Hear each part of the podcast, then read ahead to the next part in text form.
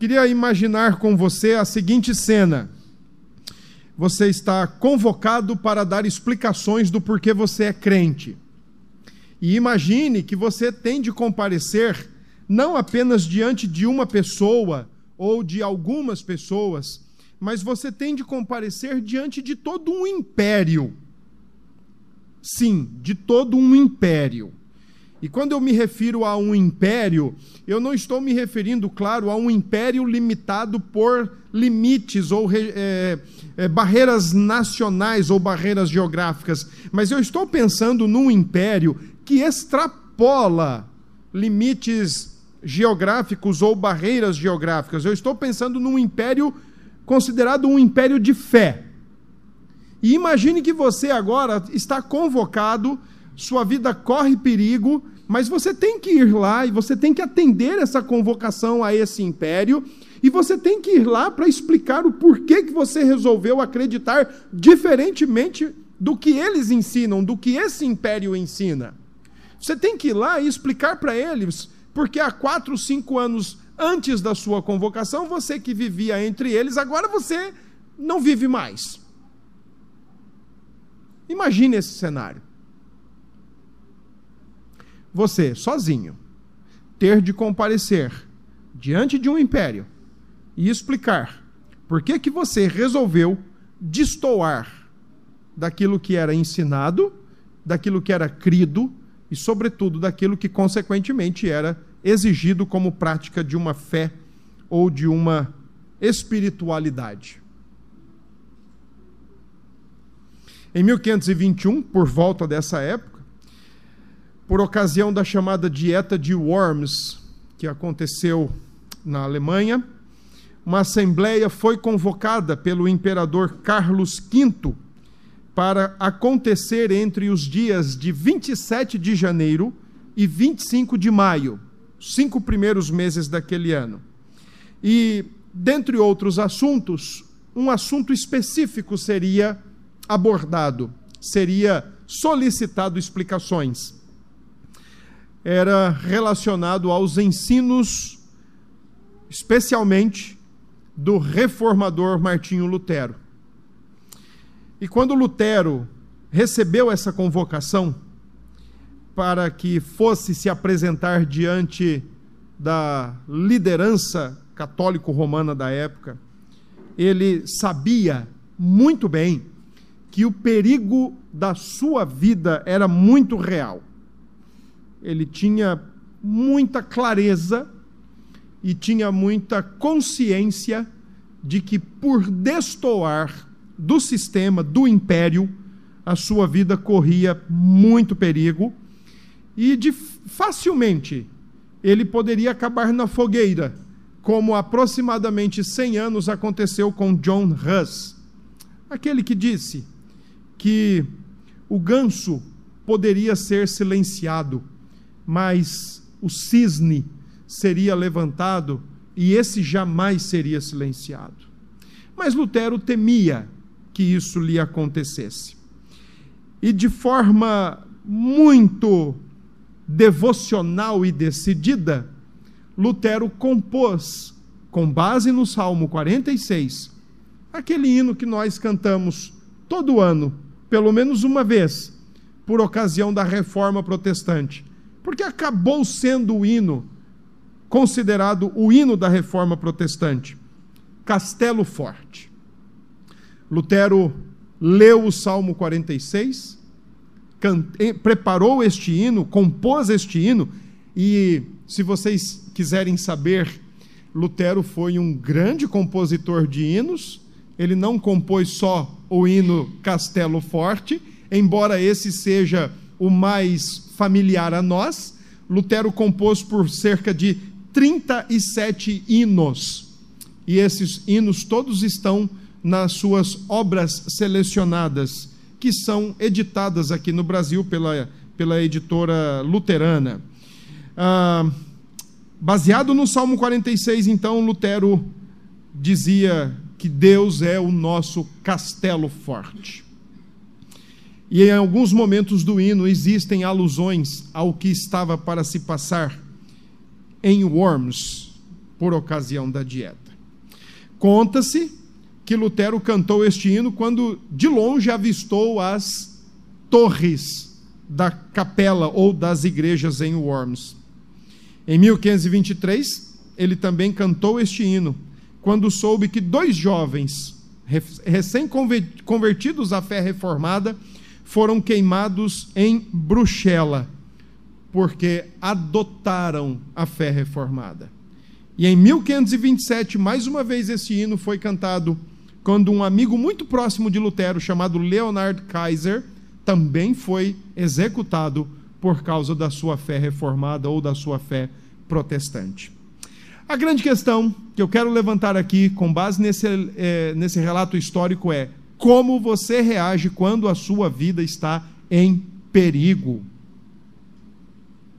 Seja de uma forma, seja de outra, mas qual é a sua reação? Como você reage? Você compareceria diante de um império e daria explicações tranquila e calmamente, porque Deus é o seu refúgio? Ou você correria numa direção totalmente oposta e deixaria aqueles seus inquisitores a ver navios ou à mercê de uma resposta? Como você e eu reagimos no nosso tempo quando perguntas nos são feitas em torno da nossa fé? Como você e eu reagimos nos nossos dias quando sentimos que a nossa vida, de uma forma ou de outra, se encontra em risco, se encontra em perigo. Como você reage? Como eu reajo? Em quem nós nos escondemos? Em quem nós nos refugiamos? Somos daqueles, de fato, apegados à nossa própria pele, com amor excessivo, a ponto de nos, de nos adoecermos, porque nos amamos de tanta tanta grandeza, de maneira tão egoísta, que não suportamos a ideia de ter um simples arranhão em nossa pele? Ou somos daquele que não importa o que vier, nossa vida está oculta, guardada em Cristo Jesus. E o que passamos aqui, passamos por porque merecemos mesmo de fato e não deveríamos esperar melhores momentos nem melhores dias. E não deveríamos esperar uma cessação dos nossos sofrimentos, das nossas dores, das nossas angústias, dos perigos e temores da vida, porque enquanto estivermos aqui, o mar vai se agitar o tempo todo. O mar estará bravio o tempo todo a vida ao nosso redor vai se, ach... vai se chacoalhar, vai se remexer, vai se balançar, mas nós estaremos aqui o tempo todo. Portanto, é bom que nós comecemos a pensar como nós vivemos a nossa vida neste mundo e nesta era. Somos daqueles que se deprimem por tanto amor próprio excessivo? Ou somos daqueles que não amamos a nossa própria vida, mas nos entregamos aos cuidados de Cristo e dizemos: Eis-me aqui, faça a segundo a tua vontade.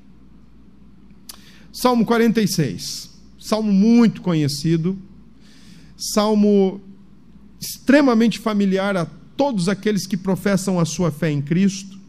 O salmo começa com uma inscrição em cima ao mestre de canto dos filhos de Corá na semana passada nós afirmamos aqui que os filhos de Corá eram filhos da tribo de Levi, mais responsáveis por interpretar do que por compor os salmos.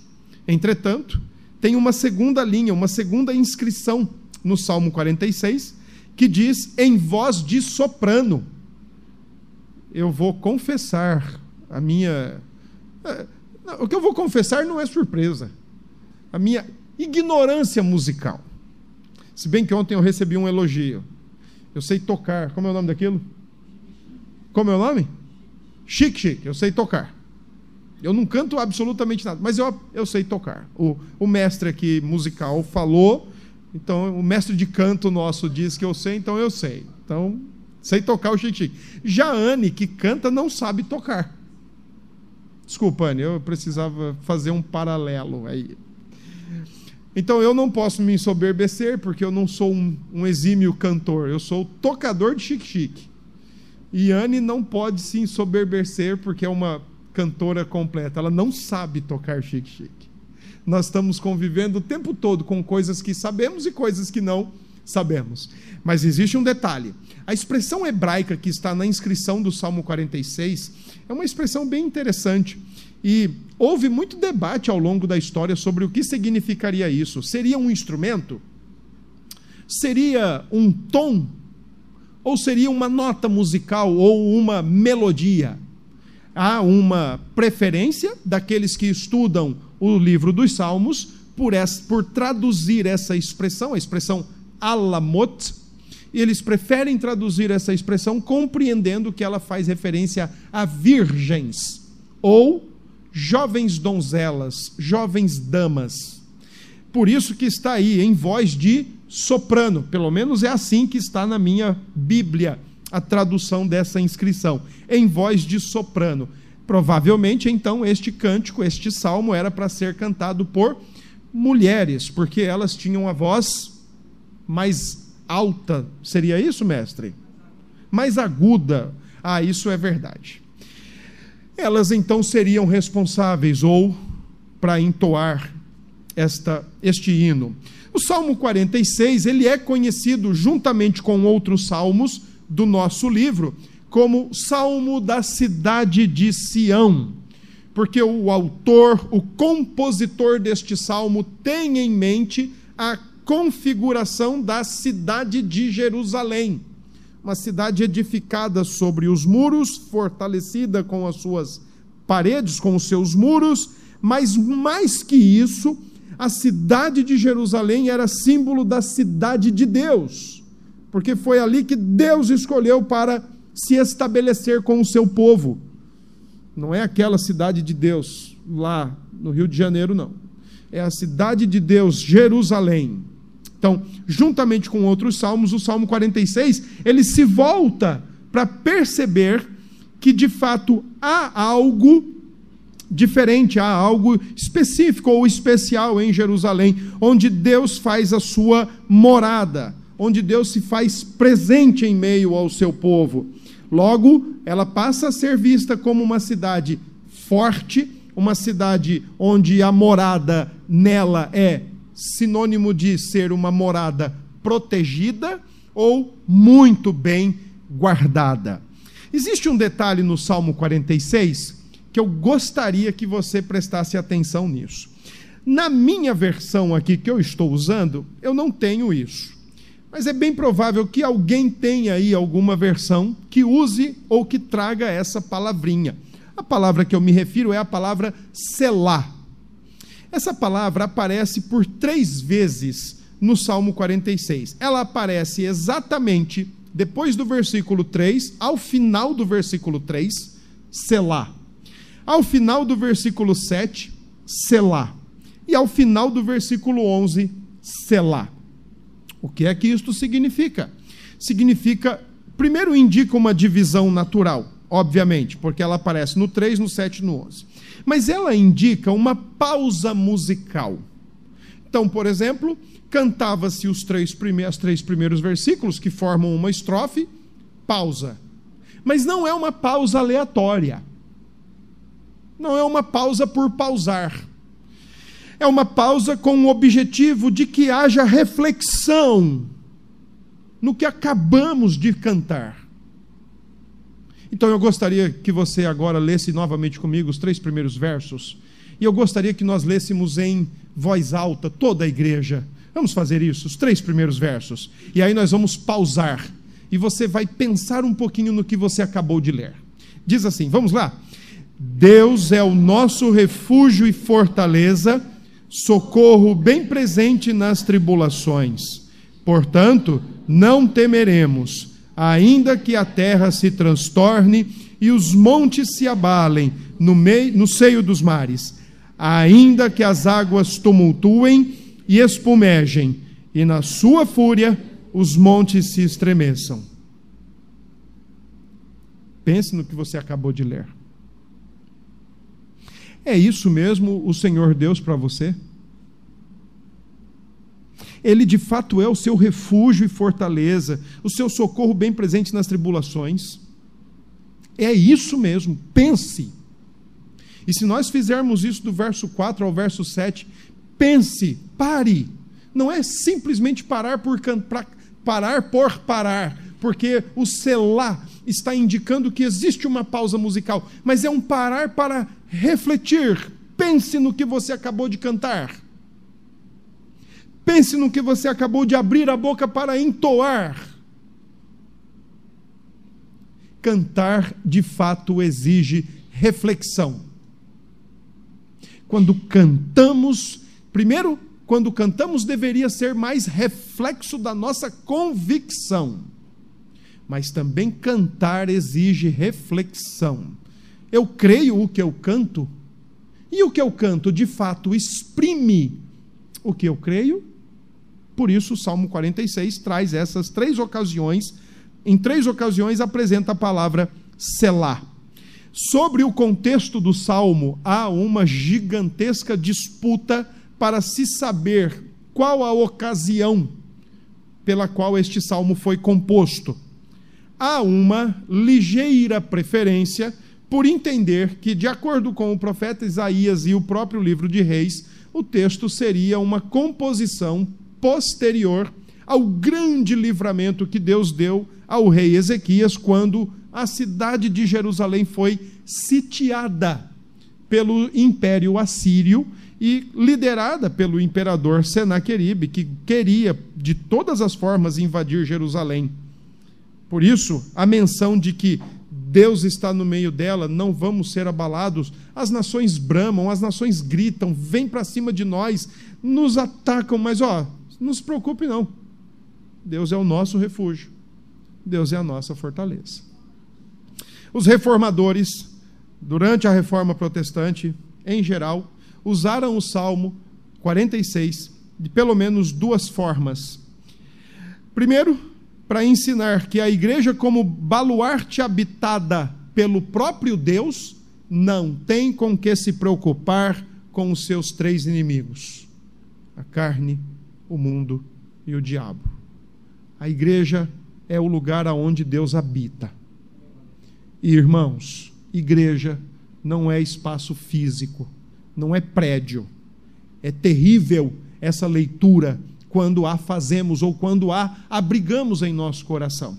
Parece que nós vimos para cá, porque aqui é o templo de Deus, ou a casa de Deus, ou a igreja, mas quando nós saímos, aí parece que Deus fica e a gente vai embora agora sem Ele. Igreja é aquela que se reúne, que se ajunta, que se aglomera dentro do prédio. Esse é o conceito bíblico de povo de Deus e igreja de Deus. Pessoas. Pessoas escolhidas pelo Pai, redimidas pelo Filho, habitadas pelo Espírito, vinculadas umas às outras pelo mesmo Espírito. É por isso que o apóstolo Pedro, na primeira carta escrita por ele, diz ou faz uma comparação, chamando a igreja ou os crentes de pedras vivas. E essas pedras vivas, quando estão reunidas, formam o templo para a presença de Deus. Não temamos. Não temamos. Não temamos nenhum dos três inimigos. Não temamos o mundo e não esperemos diferente, irmãos. A, a discussão da, da, da ocasião agora é a Netflix, né? É o serviço de streaming. Cancelo, não cancelo. Tem crente pegando uma margarida, eu acho que os mais novos talvez não estejam associados, é, familiarizados a isso, mas tem crente pegando uma margarida, outro pega um girassol e fica assim com as pedras. Cancelar, não cancelar. Cancelar. Não cancelar. Porque a polêmica da vez é essa. Irmãos, não espere melhora. Não, não espere. Uh, não espere tapinha nas costas. Não espere isso, gente. O grande problema nosso é esperar que um coração não regenerado vai olhar para o Senhor Jesus como nós olhamos. O grande problema nosso é, é, esperar que um coração não regenerado vai fazer filme fiel à Escritura Sagrada, com o interesse e a finalidade de promover a glória de Deus. É, eu vou dizer uma coisa, hein, irmãos.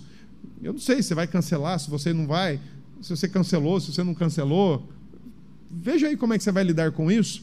É, pense como você vai lidar com isso. Mas uma coisa é certa: o que eu quero dizer é, não espere que alguém que não tenha o coração regenerado, que não conheça o Senhor Jesus, vai dizer assim: vou fazer um filme para glorificar o Senhor e Salvador Jesus Cristo. Não espere. Tá? Não espere. Uh, segundo, os reformadores usaram o Salmo 46 para estimular a igreja de Jesus a confiar na presença de Deus o tempo todo. Porque nós estamos o tempo todo na presença de Deus. O tempo todo nós estamos não só na presença, como também perante a face de Deus. As duas coisas poderiam ser olhadas nesse momento como sinônimas. Perante a face de Deus e na presença de Deus, o tempo todo nós estamos. Então confiemos.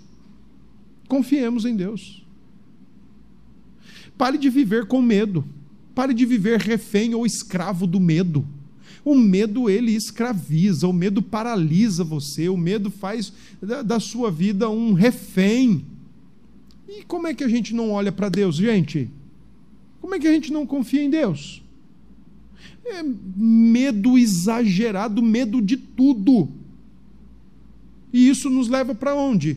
Nos leva para frente? Não. Nos faz simplesmente ficar imóvel, inerte, parado.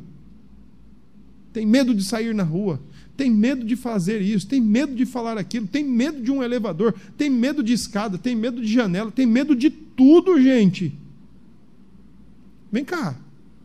E o, e o que nós acabamos de pronunciar, e eu acho que vocês estão refletindo aí, Ele é o nosso refúgio e fortaleza. Socorro bem presente nas tribulações.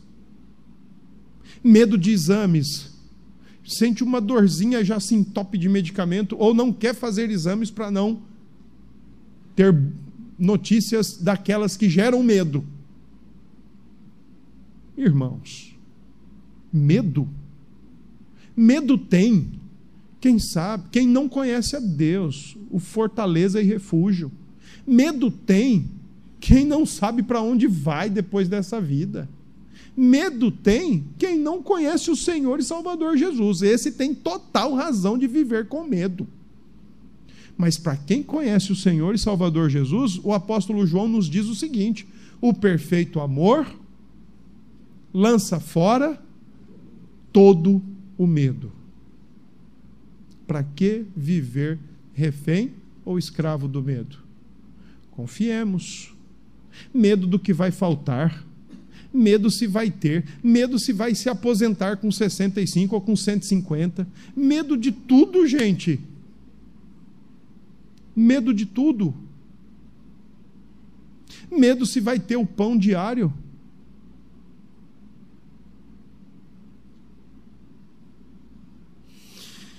Não seja refém do medo.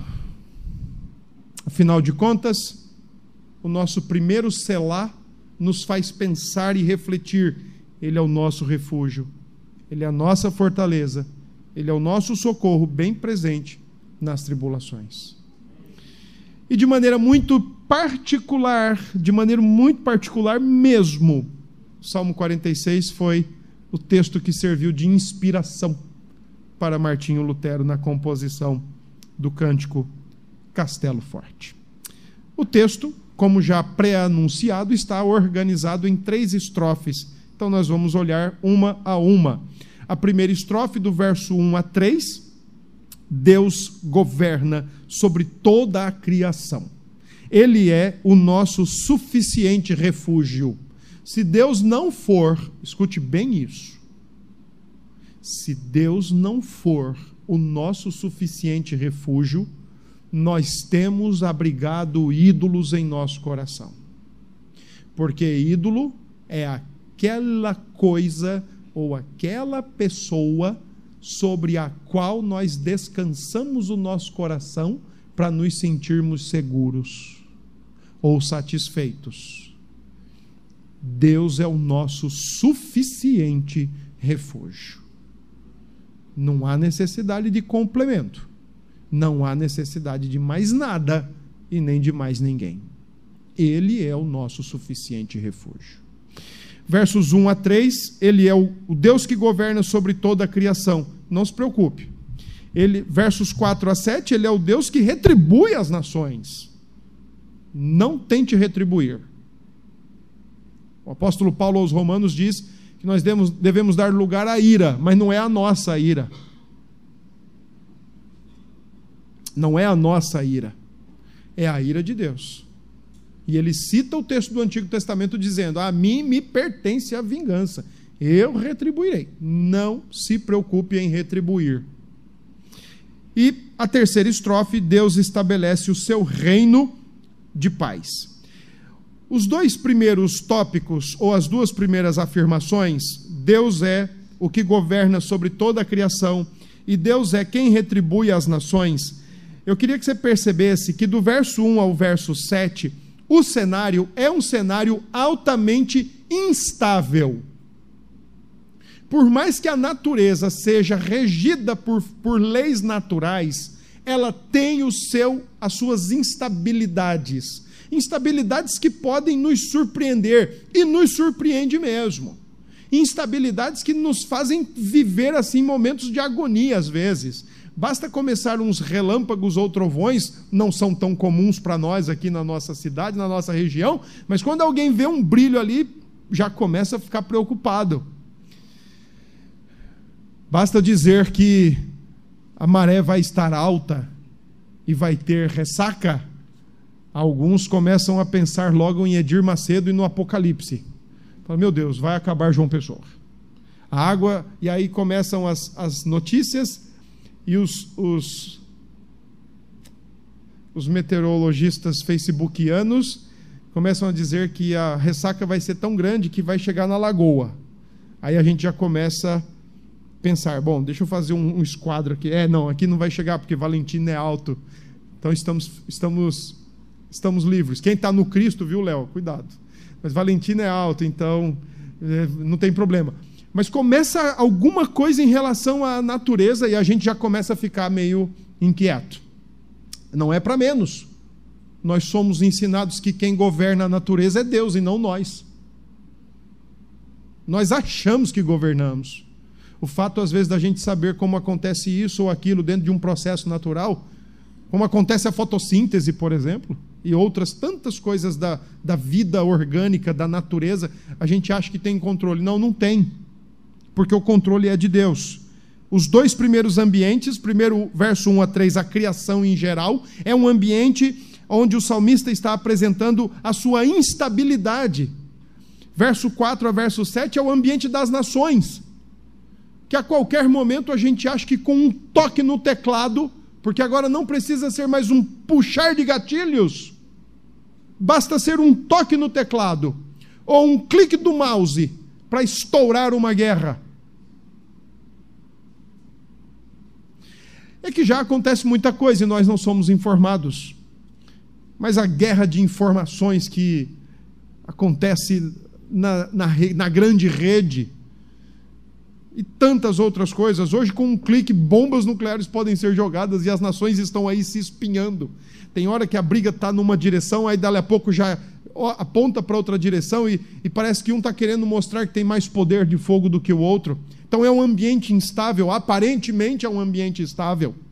Mas o salmista está dizendo: Deus governa a criação, Deus governa o que acontece entre as nações e Deus retribuirá as nações ele dá a resposta.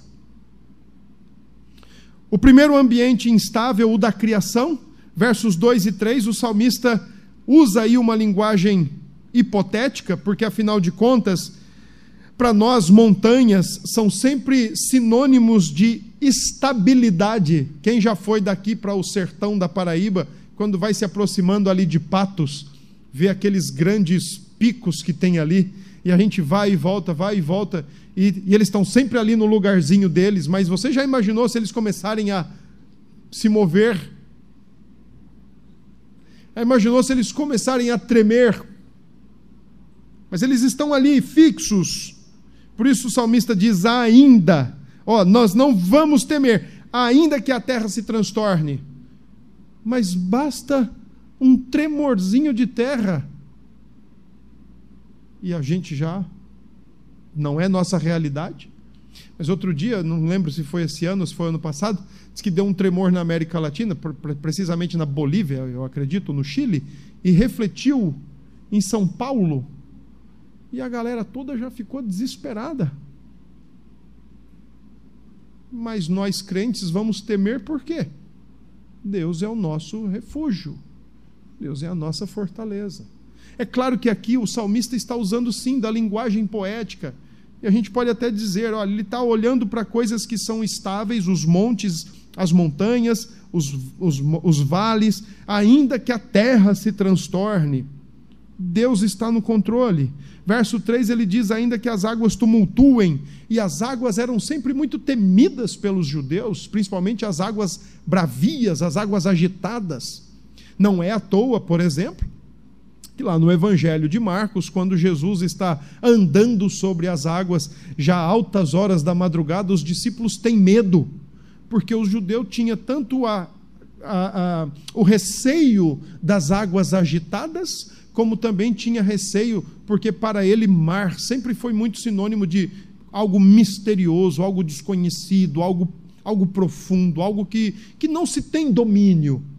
Além do que, tinham as próprias lendas ou as próprias crendices. Se você vir alguma coisa à noite da madrugada, é um fantasma ou é um espírito. Então, para eles, existia esse ambiente meio que caótico. E há um elemento aqui, sim, de Deus sobre o caos, dizendo: Eu acalmo todas as coisas. Ainda que as águas tumultuem e espumejem na sua fúria, os montes se estremeçam. Mas Deus é o nosso refúgio. Deus é a nossa fortaleza. Então não adianta, irmãos, ou nós puxamos, né, ou arrastamos o nosso coração para olhar e confiar em Deus, ou nós vamos viver amedrontados sempre. Nós vamos viver o tempo todo amedrontados, aterrorizados. Deus é o nosso refúgio e fortaleza. Ele está no governo de toda a criação. Nada acontece na, na criação que ele não permita ou que ele não consinta criação não age por, por forças próprias, ela está estabelecida debaixo de leis, leis que o próprio Deus fixou, limites que o próprio Deus fixou. Mas é Ele quem manda e não o contrário. Então não temamos, não temamos a instabilidade que nos cerca, que nos rodeia. Está tudo muito bem, tudo muito bom, dali a pouco dá um, um estouro. Vai se desesperar? Vai se amedrontar para quê? Vai se demasiadamente preocupar? Vai acalmar as coisas? Roer unhas? Ficar ansioso? Vai resolver? Se resolver, me avise, eu ficarei também. Não vai resolver.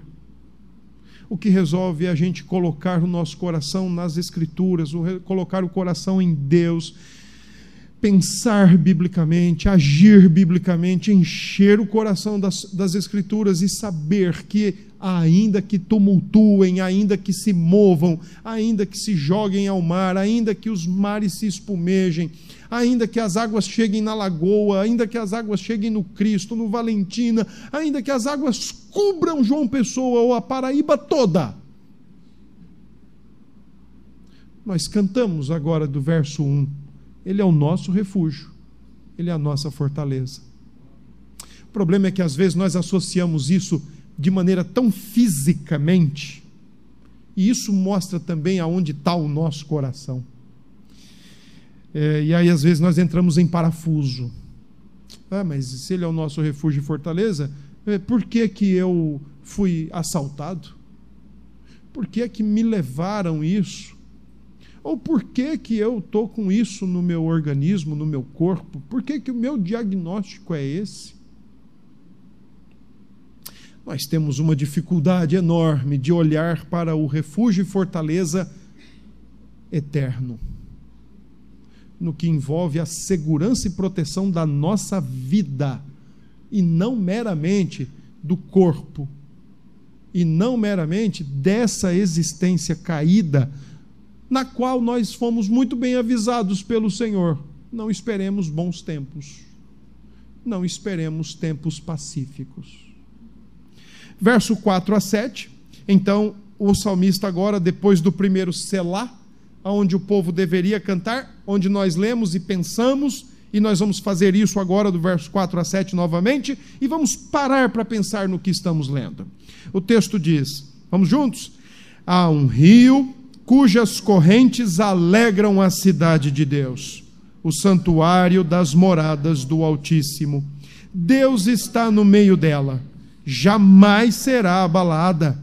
Deus a ajudará desde antemanhã bramam nações, reinos se abalam, ele faz ouvir a sua voz e a terra se dissolve. O Senhor dos exércitos está conosco, o Deus de Jacó é o nosso refúgio. Selá. Reflita no que você acabou de falar. Pense no que você acabou de ler. Ele é o refúgio? Ele está conosco. É curioso, mas o versículo 7 diz: o Deus de Jacó, o Deus do patriarca, aquele que não muda, aquele que não abandona o seu povo, aquele que não abre mão do seu povo, porque ele é fiel à sua própria palavra empenhada ao seu povo. Não muda, não volta atrás, não se arrepende de empenhar sua palavra, por mais que eu e você demos sobejos motivos para isso. Por mais que eu e você ofereçamos motivos de sobra para que ele dissesse assim: Olha, vocês não são fiéis a mim, vocês não me respeitam, não me honram com integridade, não quero mais aliança. Ele não volta atrás, é o Deus de Jacó, o Deus que não muda, o Deus, como agiu com o patriarca, continuou agindo na ocasião do salmista e continua sendo o mesmo hoje. O mesmo hoje.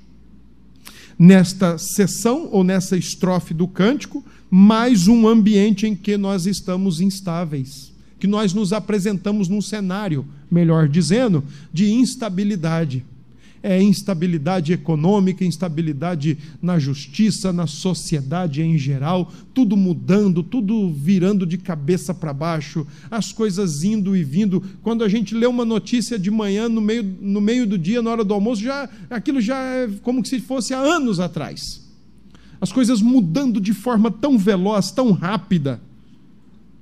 E não é porque nós chegamos ou passamos dos 18 eu me lembro disso. Minha mãe dizia sempre assim: olha, até os 18 demora, mas depois dos 18 voa. Eunice que o diga, né, Eunice? Já está quase no 100 aí. Foi rápido, não foi, Eunice? Muda muito. As coisas mudam rapidamente. Quando nós vamos nos aperceber, já não está mais. Quando nós vamos dar conta das coisas, já foi mas Deus não muda. Deus não muda. Nós mudamos. Ao longo do dia, se você for ver, eu tenho um, um presbítero lá em, em Bancários, gosto muito dele. E ele vem com umas informações sempre muito pontuais.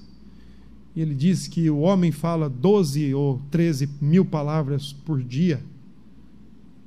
A mulher fala um pouquinho mais. 25, 26 mil por dia. E se você for ver, você acorda pensando uma coisa, na hora do almoço você já está pensando outra. E à noite você já se arrependeu de ter pensado a do almoço e deveria ter ficado naquela da manhã. Mudamos muito. Mudamos o tempo todo de ideias, de opiniões, até de convicções nós mudamos nós crentes negociamos o que não poderíamos negociar. Valores, princípios eternos, verdades eternas do reino de Deus. Quando começamos a enamorar ou flertar com questões que vão contra as Escrituras, já estamos evidenciando uma possibilidade de mudança, até mesmo daquilo que não poderíamos pensar ou negociar. Quando o crente começa a flertar com o divórcio, quando o crente começa a flertar com o aborto, quando o crente começa a flertar com premissas que vão contrárias às escrituras sagradas, quando começa o flerte, está então estabelecido um cenário de negociata em princípios que não se deveriam negociar. Mudamos o tempo todo. As nações mudam. A Holanda, centro e berço da reforma do século XVII, especialmente, país que serviu de modelo para a fé reformada, hoje achincalha os princípios da reforma, se gaba por, por estar na frente de, de quase todos os países do mundo quando, quando o assunto é secularização, mas agora está batendo cabeça porque erramos em liberar as drogas. Mudamos o tempo todo, mas Deus não muda. O texto diz no verso 4: Há um rio cujas correntes alegram a cidade de Deus. E eu não tenho a menor dúvida que aqui nós podemos ter um paralelo com o Gênesis, porque no Gênesis, no Éden também tinha rios, rios de águas cristalinas, serenas, tranquilas, sem essas águas espumejantes e bravias do nosso tempo. E essas águas que estão na cidade de Deus também estão presentes lá no Apocalipse águas cristalinas, águas calmas, águas tranquilas.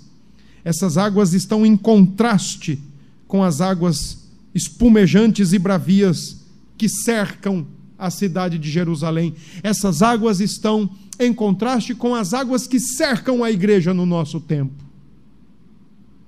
Fora da igreja as águas são as águas são violentas.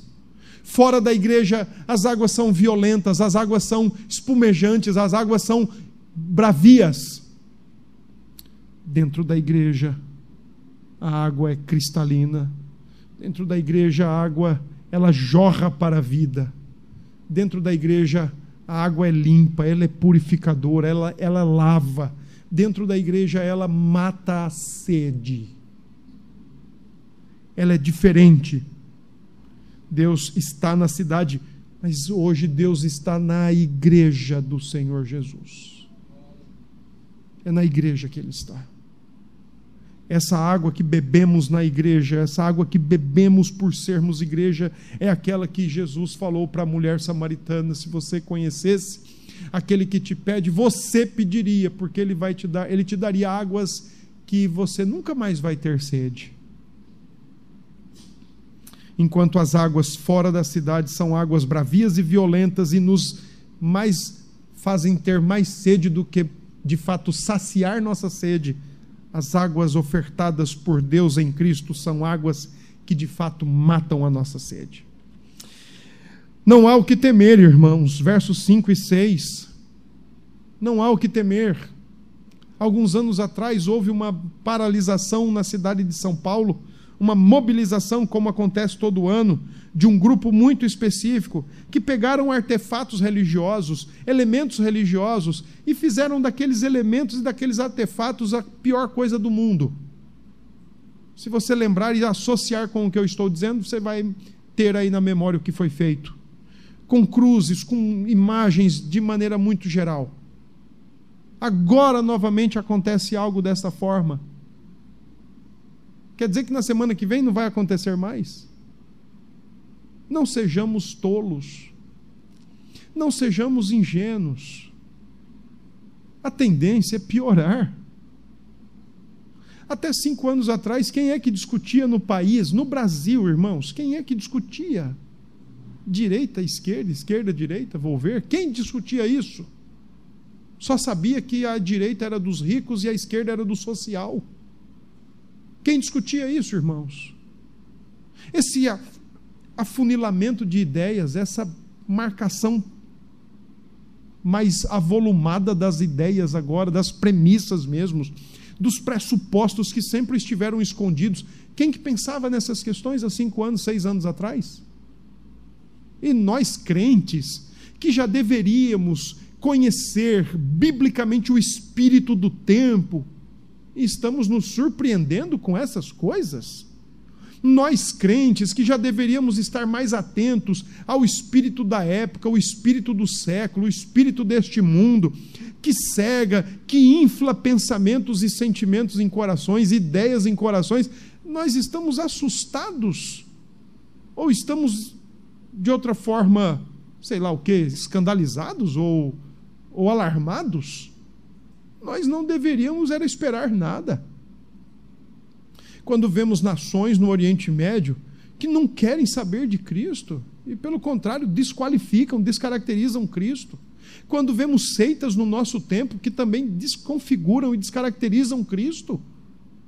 Ora, eu e você, até que o Espírito tocasse o nosso coração, como é que você se comportava em relação a Cristo? Talvez você não abrisse a boca para falar o que se fala, ou não fizesse o que se faz. Mas eu acredito que você não era a melhor amiga e o melhor amigo dele, não.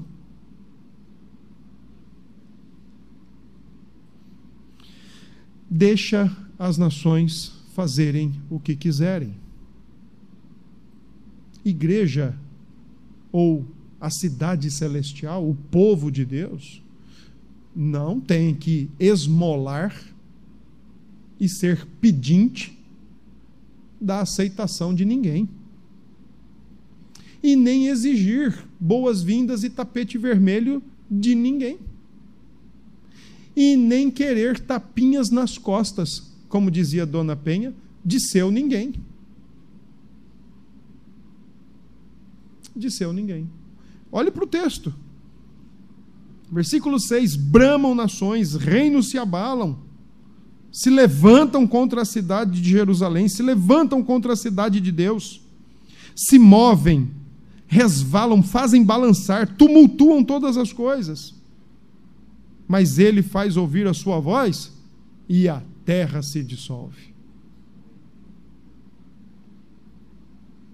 Afinal de contas, verso 7, ele é o Deus que não muda ele é o Deus de Jacó, é o Deus do salmista, é o Deus da igreja hoje. Mas além do mais, ele não é apenas o Deus imutável. A gente poderia dizer, ele é o guerreiro imutável, porque o salmo diz que ele é o Senhor dos exércitos. Briga pelo seu povo, retribui aquilo que é feito ao seu povo. E a história bíblica está cheia de é, fatos, cheia de episódios dessa natureza. O Egito vem, é, oprime o povo de Deus, é retribuído. A Assíria vem por permissão divina, porque ele governa também a história das nações, leva Israel embora, oprime Israel de forma violenta, de forma brutal, vergonhosa. A Assíria é punida. A Babilônia vem, leva Judá embora, leva cativa, dá mais liberdade. Babilônia é punida. Os persas vêm, libertam, mas também fazem ali a sua parte de povo conquistador, depois é punido. E assim sucessivamente. Porque é ele quem retribui. Não somos nós. Nós precisamos é nos posicionar. E, gente, eu já disse isso para vocês. A igreja se posicionar não é para os lados, é para a cruz. Nós, a igreja não se posiciona para um lado ou para o outro, para o lado branco, para o lado negro, ou para o lado direito ou para o lado esquerdo. A igreja se posiciona na cruz. Na cruz.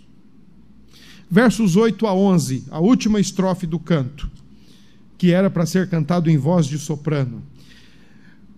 Vamos ler? Vinde, contemplai as obras do Senhor que assolações efetuou na terra. Ele põe termo à guerra até os confins do mundo, quebra o arco, despedaça a lança, queima os carros no fogo. Aquietai-vos e sabei que eu sou Deus. Sou exaltado entre as nações, sou exaltado na terra. O Senhor dos exércitos está conosco. O Deus de Jacó é o nosso refúgio o Deus o Senhor dos exércitos está conosco. Está mesmo? Você consegue refletir sobre o que você acabou de proferir dos versos 8 a 11, assim como refletiu do verso 1 a 3, verso 4 a 7? Está mesmo? É fácil para o seu coração, é, é, é, é extremamente tranquilo para o seu coração, é descomplicado para o seu coração, é seguro para o seu coração afirmar isso? O Senhor dos Exércitos está conosco. É o Deus conosco. Deus estabelece o seu reino de paz. Versos 8 a 9, é Ele quem põe fim a tudo é Ele quem põe fim à guerra, é Ele quem põe fim aos ataques à igreja, é Ele quem põe fim a esta era, é Ele quem vai determinar e vai de fato estabelecer o fim de tudo. É Deus. No momento e hora marcados por Ele, determinados na eternidade. Quando o seu Filho, nosso Senhor e Salvador, raiar por estas nuvens e dizer: cheguei para completar o meu reino. Ele põe fim a tudo isso. Até lá, recomendo, viu, dona Eunice? Vamos gemendo. Mas Ele está conosco, viu, seminarista Eunice? Ele está conosco. O Senhor dos exércitos está conosco. Versos 8 a 9, ele põe termo à guerra, ele põe fim ele quebra o arco, despedaça a lança, queima os carros no fogo. É interessante porque esse é, é, é, é, o, é o poder bélico do que o salmista conhece: arco, flecha e carros puxados por cavalos. Quanto mais, mais poder o exército tinha. Por isso que Deus nunca quis que o povo de Israel tivesse muito carro e muito cavalo, porque ele tem que ser o objeto da confiança. Quando a gente tem muito, o nosso objeto de confiança muda. O nosso ídolo quando nós temos muito, é, a nossa segurança é outra. E quando aquilo que nós temos, que nos supostamente dá segurança, falta, nós nos desesperamos. E agora? Parece até aquela música, né? E agora, José? Que faltou o que te dava segurança. E agora? Que te faltou o que te dava tranquilidade. E agora que o bolso está vazio? Já passou o 15 dia do mês. E agora, José?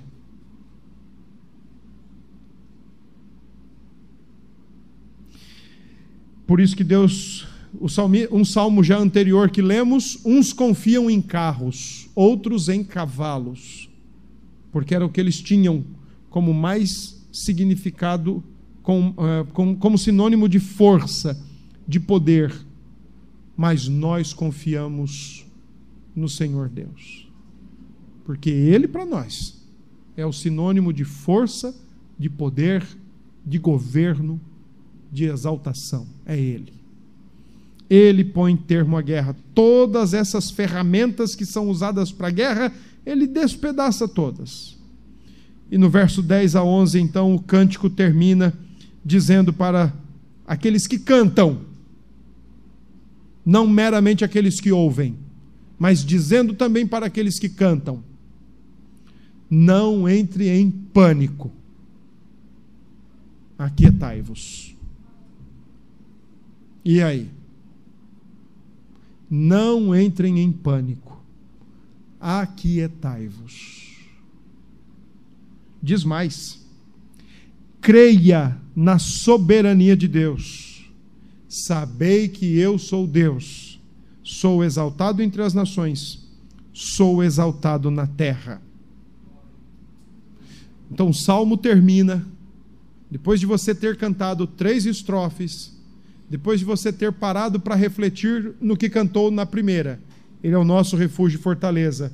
O mundo pode se abrir e engolir cada um de nós, mas ele é o nosso refúgio e fortaleza.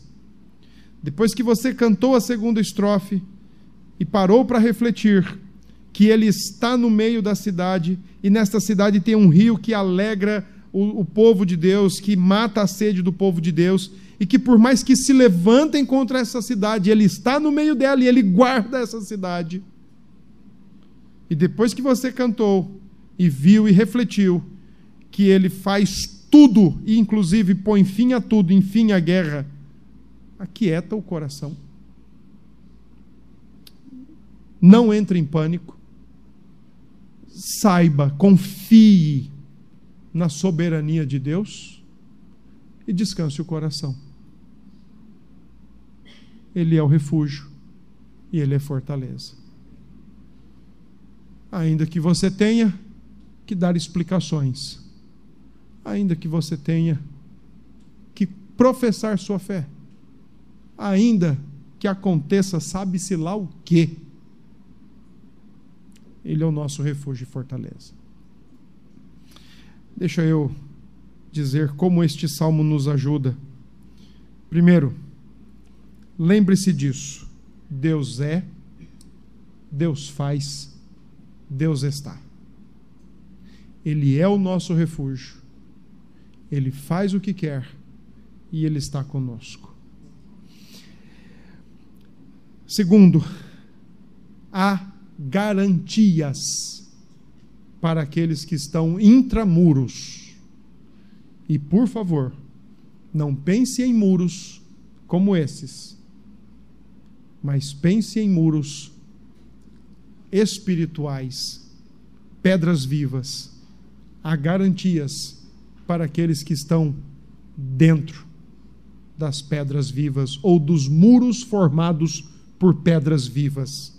Há garantia de proteção, garantia de segurança, garantia de refrigério em meio a todo cenário de perturbação e, e lutas e adversidades, há garantias de seguranças, há a expectativa de um fim glorioso, mas também há certeza.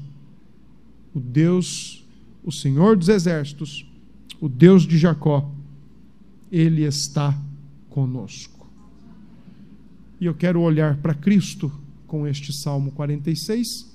Primeiro, lembrar você que o mesmo Deus que acalma e controla o tumulto e o espumejar das águas se encarnou e nos evangelhos é dito que ele acalmou o mar, acalmou os ventos, como um pai que manda o menino buchudo ficar quieto. Ele disse tão somente: aquieta-te, cala-te, mostrando, de acordo com o Salmo 46, o Deus encarnado, o que manda na criação, estava dentro de um barco no mar da Galileia, porque Ele é Deus conosco.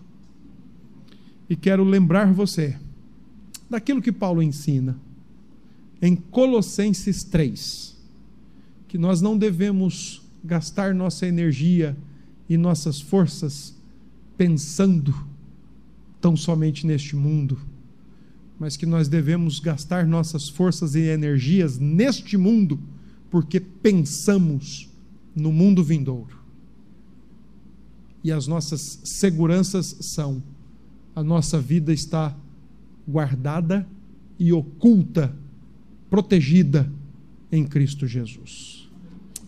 Que Deus nos abençoe. Vamos nos colocar em pé e vamos orar encerrando.